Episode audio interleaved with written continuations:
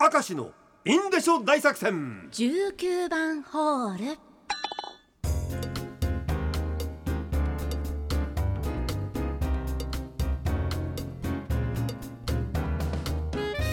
19番ホールお付き合いいただきましょう。はい。聞いてる皆さんは今何時なんだろうね。どうなんでしょうね。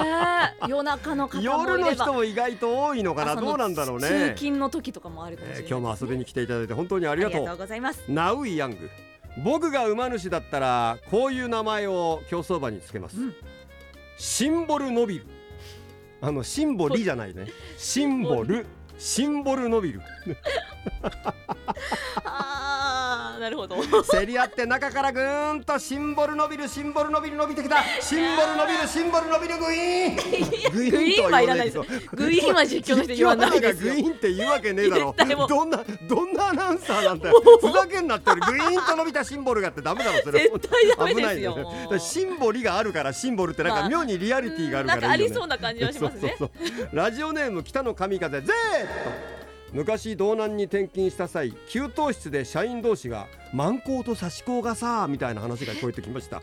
なんということを話してるんだ職場で。満行だの差し子だのと思い注意したところ社員はポカーンとした顔で聞くとおしゃまんべ高校が満行 江差高校が差し子と略し野球の試合の話でした。ああ恥ずかしいおこれ本当なんだろうな。きっと皆さん地元の方はそう呼んでるんでしょ 頼むぞ。うねこれは本当だと俺信じたから読んだんだからな。いやも う頼むぞ。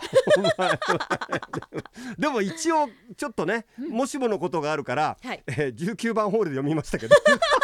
なるほど。俺も一応ギリギリの危機回避はやりますから。これはの送ろうと思ったんですね。もう本当にもう。ラジオネームモナカグミコ、えー、鮭ではなくマスの話なんですが、姉が勤務している病院で医局の秘書さんがお医者さんのために作ったおにぎりが医局に置いてあったので医者ではないある事務職員が「なんか俺のもあったから持ってきた」とのこと。でその事務員の名前はマスコさんという方で名字がマスコさんっているよね、マスコさんという事務員さんでおにぎりのところにマスコと書いた紙が貼ってあったそうなんです、はい後で分かったことはそれはおにぎりの中身がマスコであってマスコさん用のおにぎりではなかったっていう。紛らわしいんだお前それそれは持ってっちゃいますよ。だよお前なんて優しい人なんだろうと思うじゃないかそれはお前。しゃあないだろそんなものはうなんそれは。ラジオネーム馬刺しのお頭付き何年か前北海道物産展の仕事をしていました。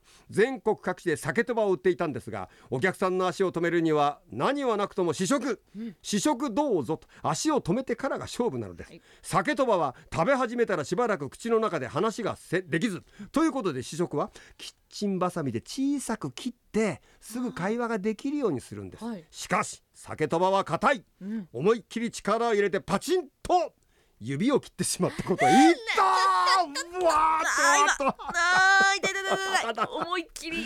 その手をスピードスケートの選手のようにカッと後ろに隠し接客したのを思い出しました。未だに酒とばを見ると指が痛くなります。いやいやいやいやいやいやいやいや。ラジオネーム大通りヘップバーン。中学校の調理実習で鮭のムニエルを作ったことがありました、おそういうの作るんだね。ね。鮭に小麦粉をつけてバターで焼くというものですが以前突然思い出して家で夫に作って出したらすっげえフランス料理じゃん。もうなんだかすごく感激して 夫はポン酢をポン酢をかけて食べてました、ムニエルに？ち絶対いやい違いますけど。いいいけど いいけどなぜなぜフランス料理だと言っときな急に和のテイストにする。俺すっごいなそれ、うん。ラジオネーム行き止まり。あれはまだ若き20代の頃の秋天気が良かったので増毛方面にドライブに行きました、とある川の河口付近で酒釣りに興じている人たちがいたのでぼんやり眺めていたら急にパトカーが「うーんうーん」と何台もやってきて釣りをしていた人たちを次々としょっぴいていきましたー 酒釣りには地域の規制がかかって規則があるということを知った秋でした、釣りはルールを守って楽しみましょうねって。大勢みんなしょっぴかれたって。すげえの見たなこれな。光景なかなか見れないですからないないない。ね